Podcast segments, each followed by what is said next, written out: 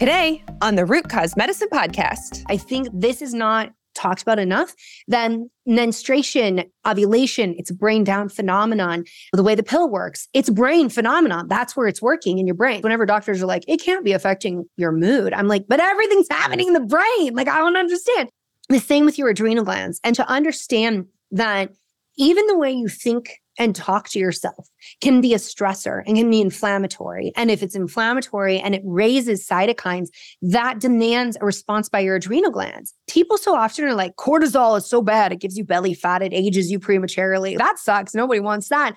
And yet, it is keeping inflammation in check. Hello, hello. I'm your host for today, Dr. Carrie Jones, and I am so excited to talk with my friend, colleague, and absolute powerhouse of women's health educator, Dr. Jolene Brighten. She's a board certified naturopathic endocrinologist, clinical sexologist, and as I said, prominent leader in women's medicine. She's authored several books, including the one we're going to talk about today Is This Normal? Judgment free straight talk about your body. You have questions about hormones, your body, and sex, and she has answers. Before we get started, though, I want to talk to you about something that comes up pretty often on this podcast, and that, of course, are supplements. There is a lot of confusion around supplements, and you only want to take the best quality that uses top tier certified manufacturers, and most importantly, do third party independent testing to make sure what's on the label is in the capsule.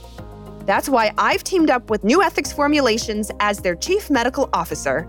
The team already had a strong history in the supplement world, but started the company to really focus on bettering your health and helping to enhance your physique or performance goals. I'm excited to help them continue to focus on the endocrine system and hormones as it relates to glucose, thyroid, estrogen, and even your gut microbiome. Right now, you can get 20% off one order using code DrJones20 at newethics.com. That's drjones20 at newethics.com today. Now, let's get on with the show. Dr. Jolene Brighten, welcome to the Root Cause Medicine podcast. Girl, I am so excited to have you on because I have known you for years. We have been friends. Obviously, I've read all your books, and I think everyone listening is just going to get an absolute kick out of hearing how you explain hormones your new book, and just all the things as it relates to sex and the bodily functions. Welcome to the podcast. Thank you for having me. I just had this really crazy thought. If everyone doesn't know, Dr. Carrie Jones was my fertility instructor way back. God, that was so long ago. I remember being a, a, young doc and being like, I can't wait until I have 10 years under my belt. And now I'm like, God, like, I'm one of the oldies now.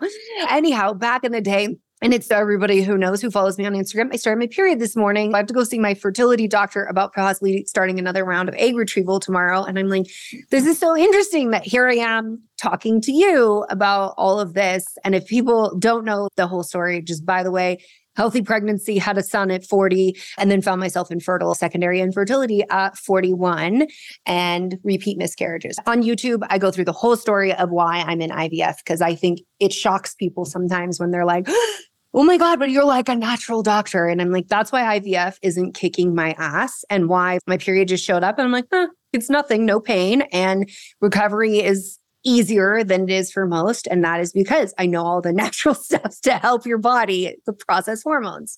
Anyhow, we're going to talk about other stuff today. But as you were saying that, I'm just like, whoa, what a crazy full circle moment. I just feel like the universe is such a trip in the way it works out that way. Like here I am talking to the person who taught me fertility mm-hmm. so long ago and the things that I use through what I learned from you, my clinical experience, the research to get pregnant and have naturally conceive in my 40s. And then now here I am doing IVF. I never thought I'd find myself here, but I'm so glad I know what I know. And just by the way, if you guys don't follow Dr. Carrie Jones already on Instagram, all of the male factor IVF stuff is the stuff that no IVF doctor talks to you about. You don't talk about the IVF so much as just male factor infertility. And the number of times that people are like, my doctor didn't even talk to me about that. I'm like, my husband was so proud of his sperm. So many women that are on this journey tell me, like, oh, yeah, the doctor was like, your sperm's good enough. And my husband's like, fine, it's good enough. And I'm like, why would they want to be good enough? My husband was like, I have elite sperm. He was so ecstatic. And I'm like, yeah, it's because I'm shoving vitamin C and zinc and CoQ10 and all of these things at you. if you are listening and you haven't figured it out already, this is why people love Dr. Brighten because she will share everything with you. She will take you on the journey and she's not afraid to get down and dirty in the weeds and answer all your questions. If you follow her, she is going through this fertility journey, but one of the big reasons I'm having her on, she has this new book out called Is This Normal? Is This Normal? Judgment Free Straight Talk About Your Body. Dr. Brighten is a hormone expert, a sexpert, and she's not afraid to go there. You'll see it in her Instagram, on her blogs, in her YouTube, in the comments when people ask really serious, maybe considered embarrassing questions. And I always go through comments. Sometimes I'm going through your comments and I have the same feeling over and over, just as you just said with fertility and your doctors coming at you, there's so many women who just don't know. Nobody told them. Not nobody from their family, maybe to the, the older women or sisters in their lives, to their doctor. Nobody taught them in school, which I'm assuming is why you wrote the book. Hey, you hang out on social media. I think you see what I see. We've heard it from patients over the years. And it's really the amazing aspect of social media is that instead of having 10, 15 touch points with individuals in the day, there's more like 10,000, 150,000 touch points happening and coming through. And it is something that is so universal and so glaring that one, no one ever got taught about their bodies, about what is normal, what isn't normal. And a lot of us, and I say us because I've been there too, are experiencing gaslighting from our doctors, are being told that you're just getting old. You just had a baby. This is just how it is. You were gifted in the lottery of life, these ovaries, which means you should have two weeks of hell. Six months out of your life should just be completely wrecked. And that is normal. And by the way, the only option is go on birth control, get a hysterectomy, be numbed out and medicated in a way that you can't feel your emotions. And to all of that, I say, it's super great that we have all of these options available and sometimes we need them. And yet we should always ask the name of this podcast what is the root cause and what's going on? Because you can manage symptoms you can use medications you can go through surgeries you can do all of these things but you should always be asking the question of like where is this really born out of? Because even if we go for example with fibroids that i talk about the book in the book if we cut out a fibroid you're going to likely have it come back if you don't change anything about the nutrition and the lifestyle factors that were contributing to that. And that gets missed so often in doctors' offices. But I think writing this book during the pandemic, when I was writing this book, I had my baby, I was wearing him on the front of me, like writing this book on a treadmill desk, and just seeing how many people were really waking up to the reality that there is no one coming to save you. You have to take care of your own health. And it took, unfortunately, a pandemic for people to realize that you know what? I have to take personal responsibility here in all of this. But that left so many people lost with even like, where do I start and what is normal? When I wrote this book, going through it, I'm like, God, I really wish this is something that I had when I was younger. I wrote the book with the intention that you read it as an adult, but it's a book that you pass down. If you have a daughter, you pass to a sister, you pass to a friend, but that you also start to own this expertise so that you can have these conversations. I feel that is critically important what you said just there. I own the book and I actually went and bought a book. My goddaughter is turning 15 in October. My best friend is also a naturopathic doctor, gave it to her, said, Hey, you read it first see if the 15 is good for the 15 year old. She's like, yep, absolutely. These are all the conversations we have. Great resource. My stepdaughter is 21. I was like, I'm getting you a book. Sorry, I know you're 21 and some of these things you know, but I know a lot of these things you don't know. And one of the words you said earlier was to understand what's normal.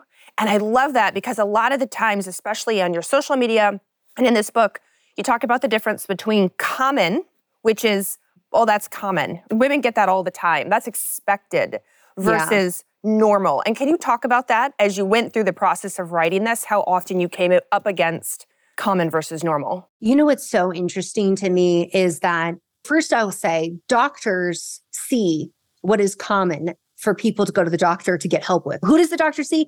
Somebody who needs help somebody who feels like they need fixing, otherwise they wouldn't be there. I think through that clinical experience, doctors start to adopt the mindset that must just be normal.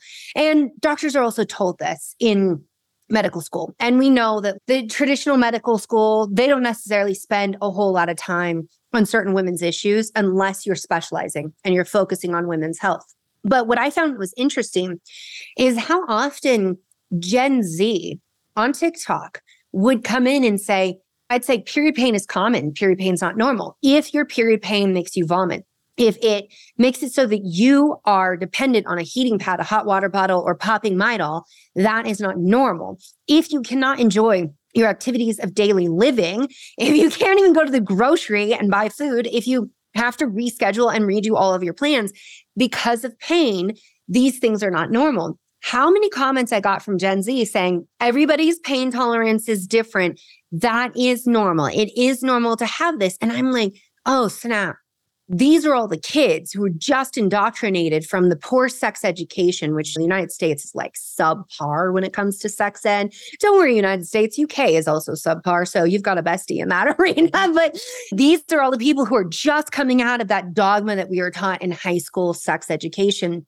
And for them to be embracing that and adopting that. And it really was this light bulb moment of like, wow, this is why I get women in their 30s being like, wait a minute this can't be right. I think about my journey with birth control, and it's like for three years, I had excruciating, long, painful periods and then I went on the pill for 10 years and I had no period. And then I came off and I had no period again. And then it came back with a vengeance.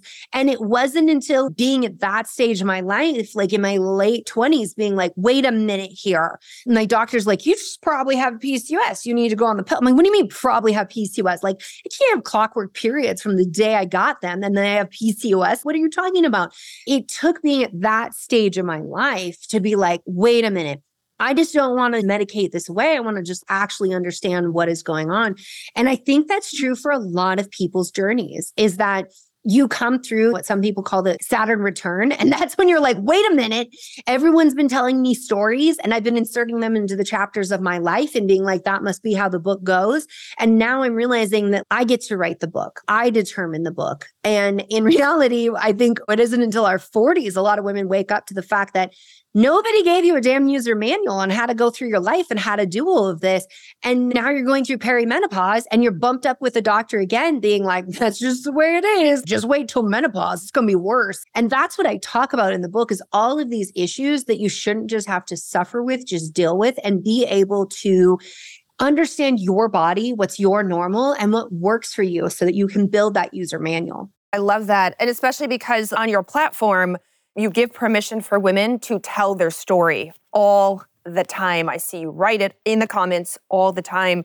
And that is not something that women have had the opportunity to do. Even if you are listening to this and you're thinking, yes, that was me. I had horrible, severe 10 out of 10 cramps. I had bled through tampons and pads every hour. And they just told me, well, that's what happens. It was for a woman. That's what happens after you have kids. That's what happens.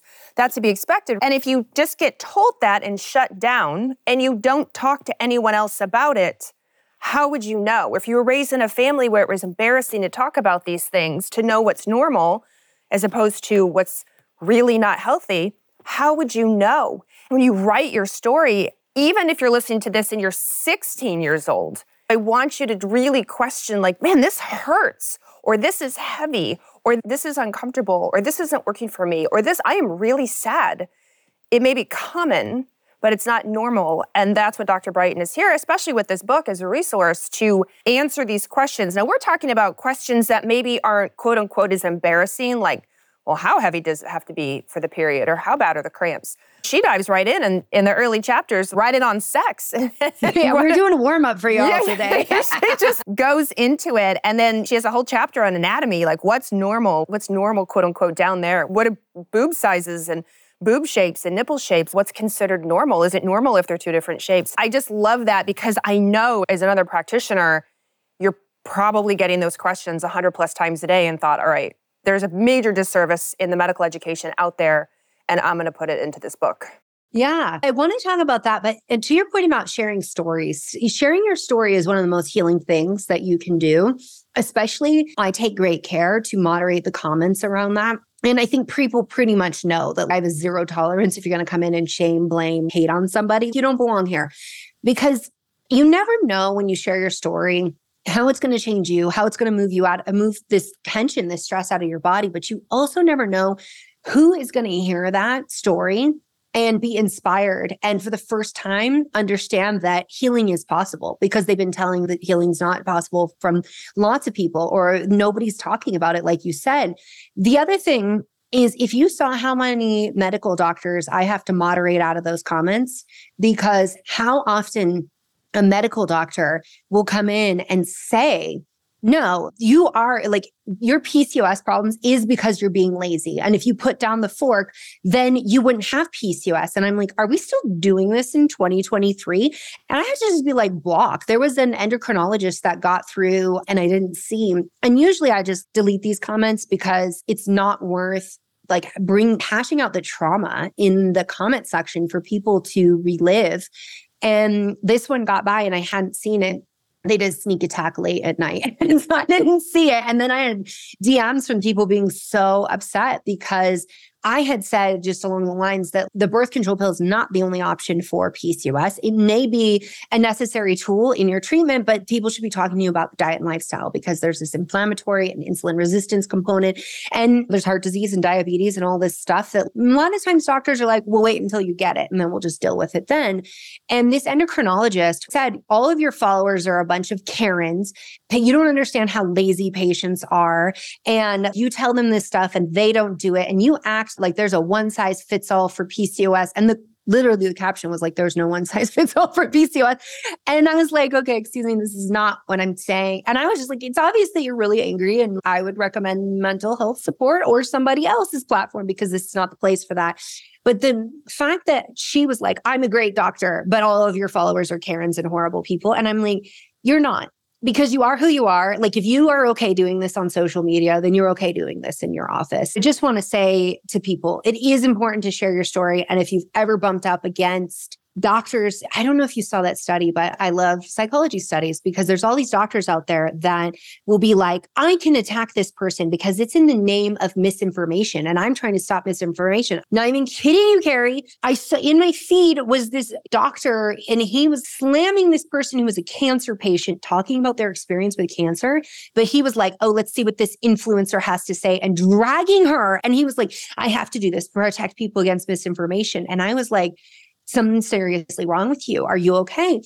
Anyhow, this study came out showing that when people are dragging other people, being negative, doing all of that with misinformation, being like, I'm doing this to save. That's not why. They're not trying to save you. It's actually for their own ego. And I just love that the research was done. And I'm like, well, here's all the people that are like, this is, I only use evidence based medicine and I'm stopping misinformation. It's like, yeah, but the way you're doing it has been shown in the evidence to be super freaking toxic and more about your ego and more about you wanting to put people in their place and remind patients that they're beneath you. And that is what you're trying to do in your little white coat going on social media, being like, all these people are bad people you're really saying, I'm insecure and I would like you to know you're beneath me if nobody told you today. that is a bit of a tangent for people just to understand that it is okay to share your story and it is not okay for doctors to act unethical in the way that they treat you. But back to the sex part. Before we get there, I wanted to add one thing because you do say this.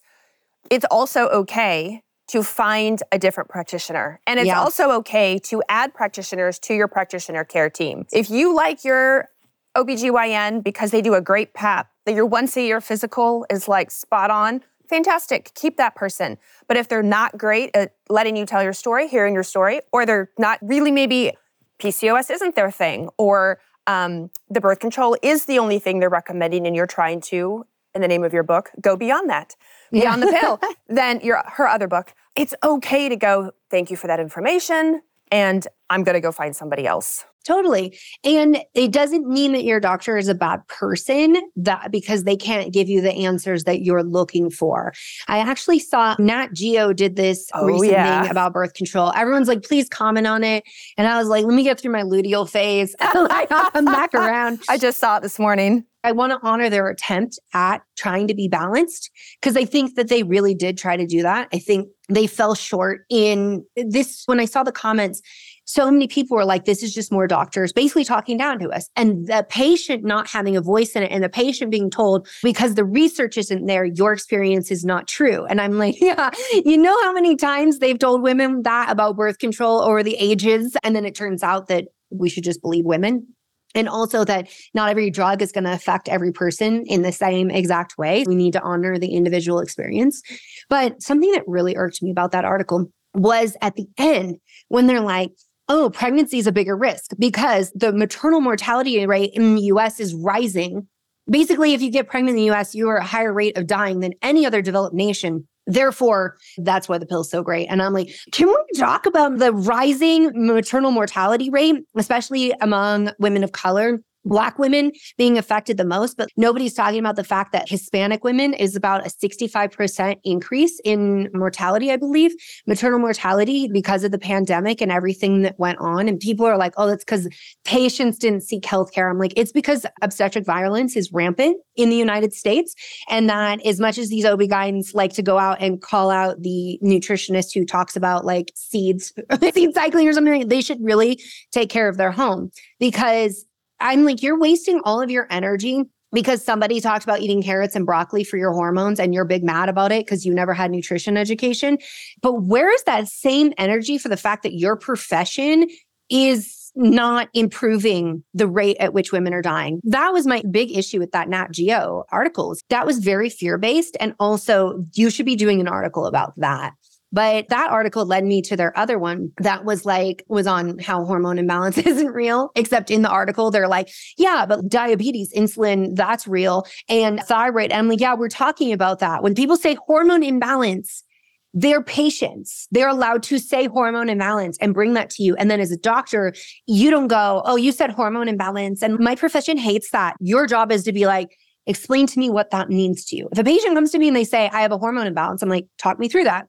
What does that look like? What makes you feel like your hormones are off? Let's go deeper. Let's meet that person with curiosity. But in that same article, they were talking about fatigue and they're like, sometimes there's just no reason why you're tired and you're just tired. And I was like, what? fatigue low energy is such a big workup that how can you even say that? Did you check for B12 deficiencies? Did you check for iron deficiency, which is more common than people realize? There's the whole nutrient aspect. Did we check for hidden infections? Did we check beyond just hormones? It can be something else. And that's the other thing that I talk about in the book is that your hormones might be what's manifesting the problems. These are the symptoms that are coming up. But the underlying issue may very well be in your gut or in your daily practices, like how well are you sleeping? What is your stress? It could be in environmental toxins. It can be in these other things. And that is the root cause is what's going on. Maybe the hormones are like the big thing that's catching your attention. They're like the fireworks going off, the flare gun, if you will. But that doesn't mean that we just stop there. And that's why in the book, I'm like, okay, Here's what we can do to manage your symptoms right now so that you feel better. Because healing takes energy, healing takes work. And if you don't feel good right now, you're not going to do it. You're not going to follow through on it. And that is understandable. That's why in the program and the protocol, it's like, okay, here's what you can do right now to feel better. And then here is also this extra layer of how do we actually work on the root of this and how and when do you need to see a doctor and what could be going on? And as we're talking about all of this, I think it's important for people to understand that when it comes to the sex arena, the number of questions I got about sex, once asked Dr. Brighten, I started telling people this is anonymous. And people, that's when it was like, oh, I'm going to ask you all of these things that I would never dare ask my doctor. When I survey people and ask people, why don't you ask your doctor? Shame is a big thing. They have their own shame, but they feel like their doctor is going to shame them. That the biggest thing is they don't even think their doctor can help them. Why put themselves in such a vulnerable position to talk about sex? We don't talk about sex in our society openly. It's a very vulnerable thing. And you have to have a really big level of trust with your practitioner. But why do that if you don't even think they're going to help you? And odds are your average doctor isn't going to be able to help you because they don't receive any education that's even worth mentioning in terms of sexual health. Even your OB-GYN isn't going to have the level of education that a certified sex counselor like myself or a sex therapist is going to have. And they may not refer you to a sex therapist. In the physician role, our role is to be like, is there anything physiological, mechanical? Is there anatomy issues? Is there something diagnosable that I need to approach? And do that piece, but also to recognize that some things do have a psychological component. That is not to say it's in your head, especially not with pain, but with sex, because a lot of sex is happening in the brain. That is the main place, but it's also happening in partnership and relationships in general with other humans, whether they're your roommate, your bestie, or your lover, they're complicated. They're complicated as is. It can be that extra layer when it comes to sex. If you've ever felt like you had all these questions sex ed failed you because sex ed failed most of us. Whenever I ask people, what do you remember? They're like, condom on a banana and like STIs are really scary and never get pregnant because that is bad. It's nothing about pleasure. And I do talk in the book about how Germany and the Netherlands, for example, changed their sex education.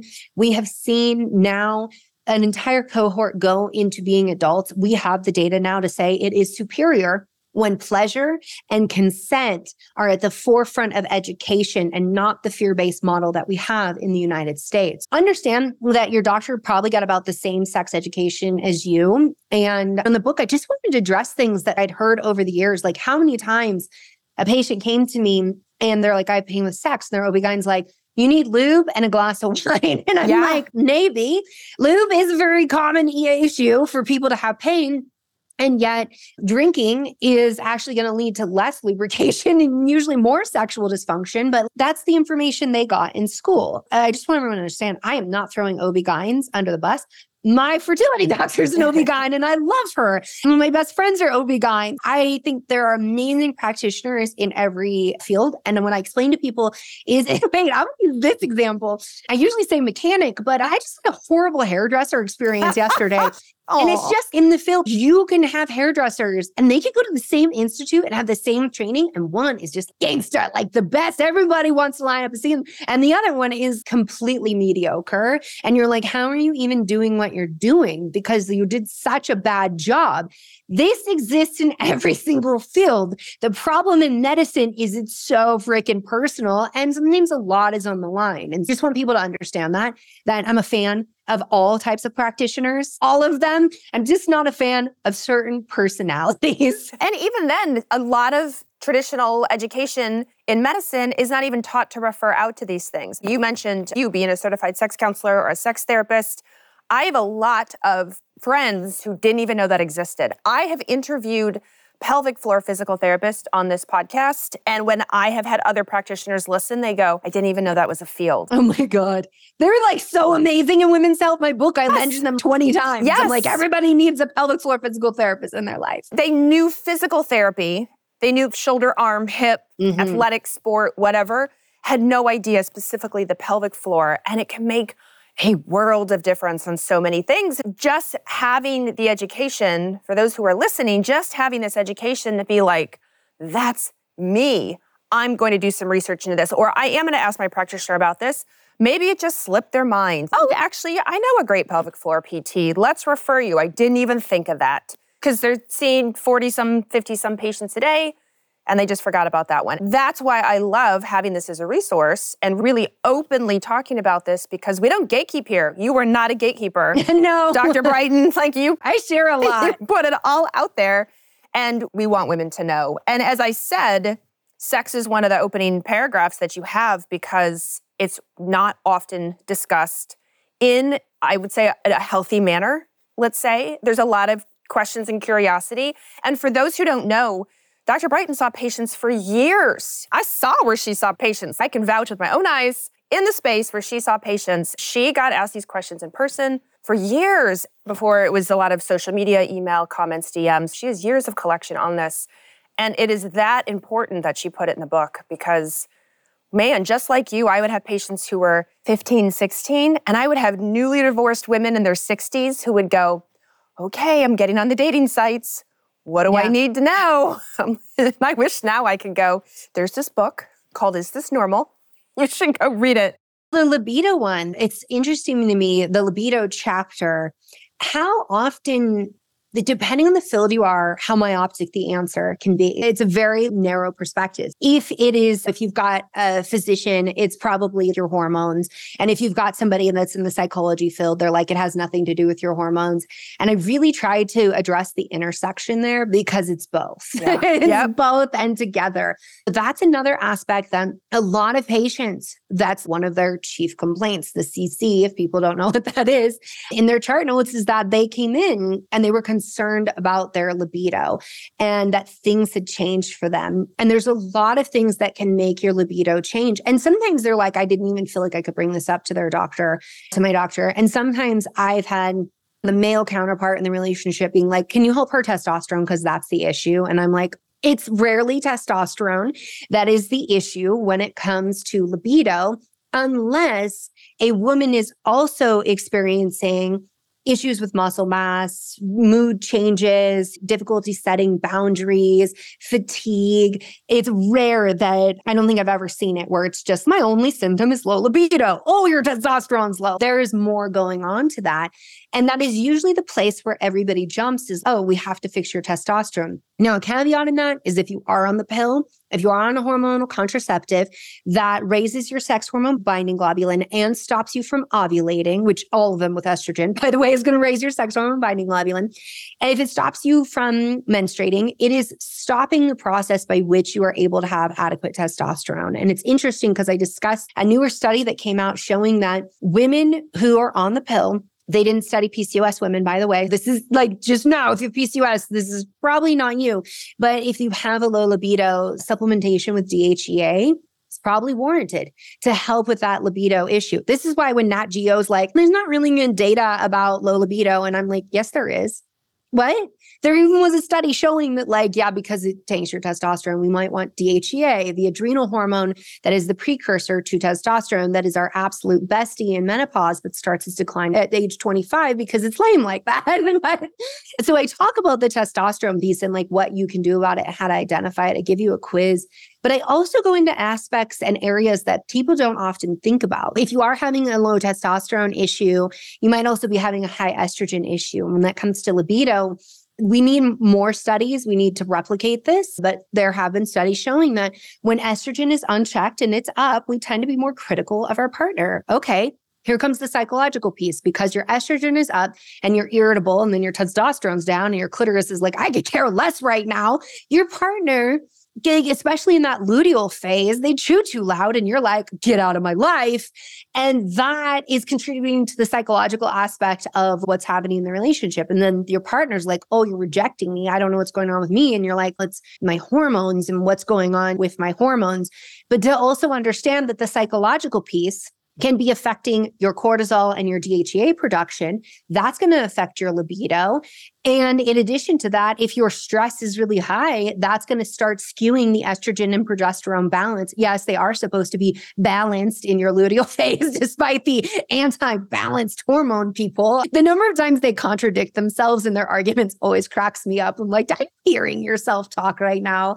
When it comes to the whole component of libido in that chapter, I break down the great studies that we have in the psychology models of the dual control model by Bancroft and Janssen that talk talk about gas pedals and brakes. And especially when you're gifted with those ovaries, you're much more sensitive to the environment. The things that are brakes for you, they can really be brakes for you depending on where you're at in your cycle and depending on how many of those things are impacting you. And that can all impact your hormones. The other aspect that I want people to really recognize and understand, I talked about this in the book. There's so often where with PCOS, with functional hypothalamic amenorrhea, if a lot of conditions and even no condition, if you don't want to have a baby, a lot of doctors are like, ovulation doesn't matter. And yet research has shown us that if you have anovulatory cycles where you don't have a cycle, you're not ovulating, you are more likely to experience sexual dysfunction. But because this medicine already does women dirty in a lot of ways in terms of not even diagnosing PCOS and endo and all these things in a timely manner, but because medicine sees women's pleasure is so secondary As the World Health Organization is like, pleasure is an important aspect of health. And then the American medical system is like, nah, is it for women? Men, we got to get them their Viagra. But for women, is it really? But to understand that ovulation is key in all of this, and it's sad that we have so little research in women's medicine, but so little research in women's sexual health because we need more data around this. But also, the other component is insulin issues. I kid you not, whenever I talk about insulin issues affecting the clitoris, when we compare it to the male studies, we don't have a plethora of studies compared to what has been studied on erectile dysfunction. And how many people are like, well, there's just not enough evidence to support that in women? I'm like, then riddle me this, Batman. if the penis is a derivative of the clitoris, that is, like it decided in utero to take a detour and go penis instead of going clitoris, it's the same exact tissue issue, and that we know that insulin resistance can lead to sexual dysfunction in men, i.e., the penis doesn't work the way they want it to. And we know that when there's erectile dysfunction, we have to look for cardiometabolic issues. Why would that be any different for women? And why do I have to wait decades for studies to show me that this woman who has elevated insulin and is having blood sugar issues and is also reporting sexual dysfunction is having a real experience? Right. Amen. and actually, I want to go back to the adrenal part too, because you said you were like DHA is a derivative from the adrenal glands. Obviously, stress adrenal glands will also affect erectile dysfunction. Going along the same lines of libido, when it comes to adrenal health and stress, I want you to talk on that. Not because I feel like a lot of women get told you're just stressed. Oh, you're just stressed. Oh, you have two kids under five. That's to be expected. I want to take it from a different approach. I want to take it from the type A overachiever who you ask, How are you doing? And they're saying, I'm fine. I'm totally fine. Meanwhile, the house is burning down around them, where it's harder for them to identify because it's their normal. It absolutely does impact the symptoms, their hormones, all the things. Yeah, I'm definitely this person. I've definitely worked on that. I remember just before the pandemic, if people don't know, I got COVID like so bad, like four months on oxygen, long haulers. It was super dumb. And I still am like big, what, why? Like, why? Big question mark. Cause I just feel like we do need more research.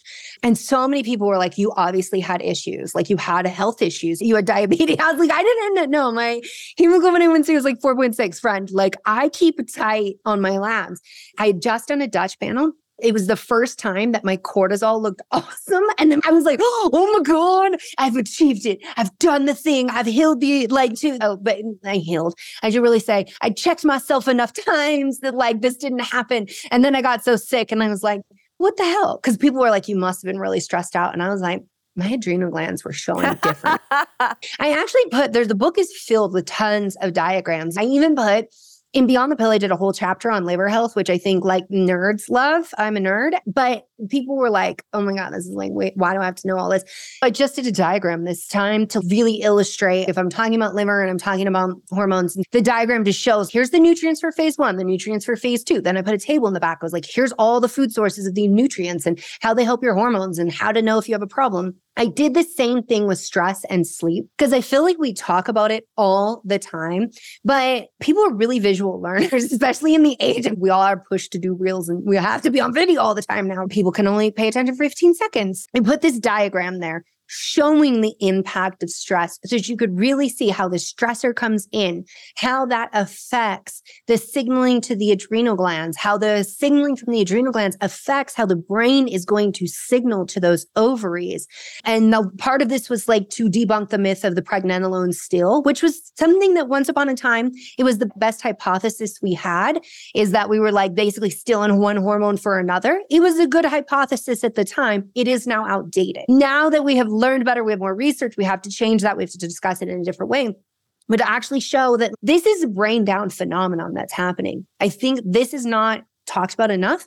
Then menstruation, ovulation, it's a brain down phenomenon. The way the pill works, it's brain phenomenon. That's where it's working in your brain. Whenever doctors are like, it can't be affecting your mood, I'm like, but everything's happening in the brain. Like, I don't understand.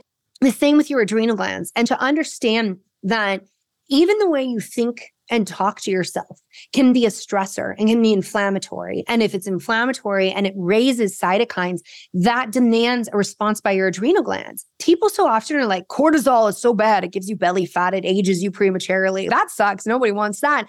And yet, it is keeping inflammation in check. It is doing so much more in your body. To understand that if you are the person that's still in the I will sleep when I'm dead. Whenever patients have said that to me and they're like, I'll sleep when I'm dead, I'm like, you'll get there soon. Don't worry. And yes, my patients and I have a good laugh of not being mean to them, where I'm like, you'll get there faster than you think because you cannot have optimal hormones if you are negating sleep and you're negating your stress. I'm one of those people that has an MAO defect. So if people don't know, sometimes I'm like, it's defective when I get like, you know, my husband's always is like, it's because you're a Latina. You get so angry and like, I see. You start fired up and you have to like get that energy down. And I'm like, no, it's because the way that I am built genetically, it's called the warrior gene because we were the bad mofos that if you attacked our tribe, we were out there for three days, not sleeping, not eating, just fighting. We were like, oh, the enemy's retreating. We're still running after them. It's been a week. I was watching this TV show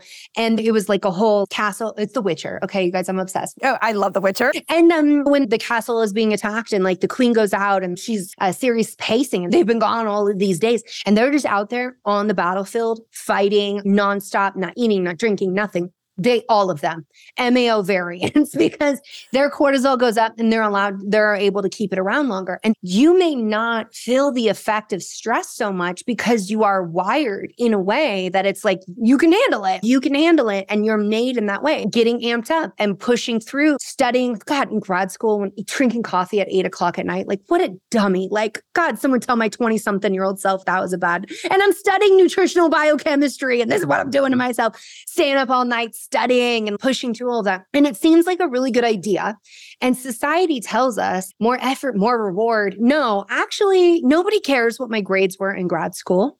Nobody cares. And nobody cares about a lot of the things later in life. I had this reminds me of a friend that I had actually in college who OD'd on caffeine pills. And she had started using them in high school. And she wanted to go to an Ivy League. And it was just like pushing herself so, so hard. And I look at it, I look back at how many times in my life that I've ever pushed myself and realized that nobody really cared. And I didn't get the reward that I thought I would. And this is something I always ask patients to reflect on is like the last time you pushed like that really hard and you pushed yourself to when you finish, you get really, really sick. Finals are over, you get really sick, but you've pushed yourself so hard to like exhaustion, burnout. You've missed out on weddings, you've missed out on like life events, and you've really just pushed that stress. Like, honestly, reflect was the payout what you thought it would be? Was it enough for you? And the majority of the time, it's a no. It wasn't. And then look at the cost was it worth the price you paid? And that's really a lot of the change has to happen in retrospect, which is unfortunate. It's learning the hard way because you can't tell somebody who is an overachiever and something like that, oh, this is going to be bad for your health and all of that, because their body's like, I'm handling it. I'm handling it right now. But it is that retrospective. And the thing is that I think burnout is talked about a lot more now before, and we are given permission to be like, I'm completely burnt out. But what's not talked about in burnout is not just the physical, like, my adrenals have been pushed to capacity and all of my hormones are out of whack and I'm not feeling good and all of that. Yes, all that physiological stuff, like my libido's gone, my relationship is struggling, but the joy in life, the fact that you are missing out on time that you can never get back, it's not talked about. Losing joy in something that used to bring you joy losing the ability to have the energy to do the things that make you happy and put a smile on your face. Burnout and what happens with our hormones is so much more than a missing period, is so much more than being tired. Yes, I love that you said that. At my desk that is opposite this room as we I interview you, it says healing happens at joy. I have a plaque up that says that because I feel the number of people lately, let's say in the last several years, where you ask that question do you feel joy? Mm-hmm. when if they don't think about it their initial answer is no. And one of the other things that we've superficially breezed over we've been talking about this is accessibility and budget. And that's a big one for you. And at the back of the book and i have it open right here you have a 28 day program. I know women listening to this are like that's me. I'm burned out I'm having hormonal issues. My libido is gone. I don't feel good. Joy isn't what it used to be. But also, I don't know that I have the time, the space, or the budget. How do I get my life back? And one of the great things is that you routinely, again, we've been friends a while, I follow you on social media. I know that you bring it to multiple levels so that everyone has access to trying to heal and get their joy back, get their groove back. As we wrap this up, I want you to touch on this the 28 day program parts because what I don't want is people to listen to this and go, okay, that's me, now what? you know? Yeah, absolutely. In the 28 day program, we start with you identifying like what is your particular hormone issue going on. I give lifestyle, nutrition, and supplement recommendations for each of those and I want everyone to understand you need to give yourself at least three months of trying anything because what happens today affects your cycle in the next two to three months. I started my period today. Everything I do today isn't going to change ovulation that's going to come in the next two weeks. That's, yes, I'll be helping things along, but it won't be a complete game changer. Understand that things should get progressively better as you bring things in, but you will not 180 things. It is not like, oh, I get migraines and every time I just take a pain med and then my migraine goes away. It is like, I want to work on these at the root level. And you might still need a pain med. like you still might need it like the next month. But then subsequently after that, things should improve. I give you a whole list of lifestyle things. And it's not to do all of the things, it's to identify what could you add in when is most meaningful what could have the biggest impact and to help you reflect on where are you maybe shortchanging yourself that you should really put some attention into? And then I ask you to journal that and to follow that and basically be your N of one experiment because in the context of your life, that's what matters most. Research studies, great. Let's take that data. But when you apply it to the individual, their response is what matters most to them. There's the lifestyle factors, then there is the nutrition factors. And that is definitely one. My goodness, the number of times that I've had medical doctors call me this, they're like, she's obviously an elitist telling people to eat broccoli sprouts or to seed cycle. And I'm like, I'm giving you the most economical thing. Tell me you don't know anything about food without telling me because seeds are super cheap. And I always love when they're like, she's just trying to make money telling you to seed cycle. I'm like, yeah, because me and the flaxseed farmers are like in on it or telling you to eat organic. I'm like, oh, yeah, all of the people we know who are dying working in the fields and getting reproductive based cancers because of these chemicals, because I care about them too. Okay. Anyhow, I digress. Broccoli sprouts, I talk about those. You could sprout those. I have had patients in college dorm rooms sprouting them in paper towels and eating them. Super economical. We're talking like 69 cent packet getting you by, like of seeds. And I really try to layer that in. If people don't know this about me. I ate some government cheese in my time. I've been on food stamps. I did not come from a background in which I never had to experience food insecurity. Food insecurity definitely happened for me. And I was born to two like teenagers who were doing the best they can. I think it's important for people to understand that whenever doctors are like, you are just come from such a privileged place. I'm like, man, I don't wish actually, because it really has shaped how I practice and being aware that not everybody has the same access to food. I don't know if you ever did rotations at Outside In. I did a lot. Yeah. I think that every doctor should have to work in community clinics. And this, for people who don't know, this was a homeless youth clinic. I spent two years there and I'm so grateful for it. Like learning harm reduction, how to meet patients where they're at, people not knowing the anatomical terms of their vagina and being able to have that conversation, educate them, but also not shame them about that. But really, these are kids that are living on the street what can we do to help them have the best health where they're at through all of that that's where my recommendations come from of be, trying to be accessible at any level wherever you're at know you can absolutely take steps towards your health something when we start talking about environmental toxins that i discuss in the book right away, I see a lot of people online are like, throw out all your product, your skincare product. I'm like, this stuff is expensive, you guys. but they're like, throw everything out. Do and I'm like, look, if you can start doing just two things, take your shoes off at the door and air out your house once a week, you are far ahead of the curve and you're having a major impact. And how often people are like, oh my God, like I can do this, I can do that. And that's what's important to me in the program is the stuff that actually matters, the stuff that moves the needle, and then layering it so that if you do get to a position where you're like, hey, I do want to, I'm at a place where I want to add in supplements, you've got this great foundation and you can do that as well.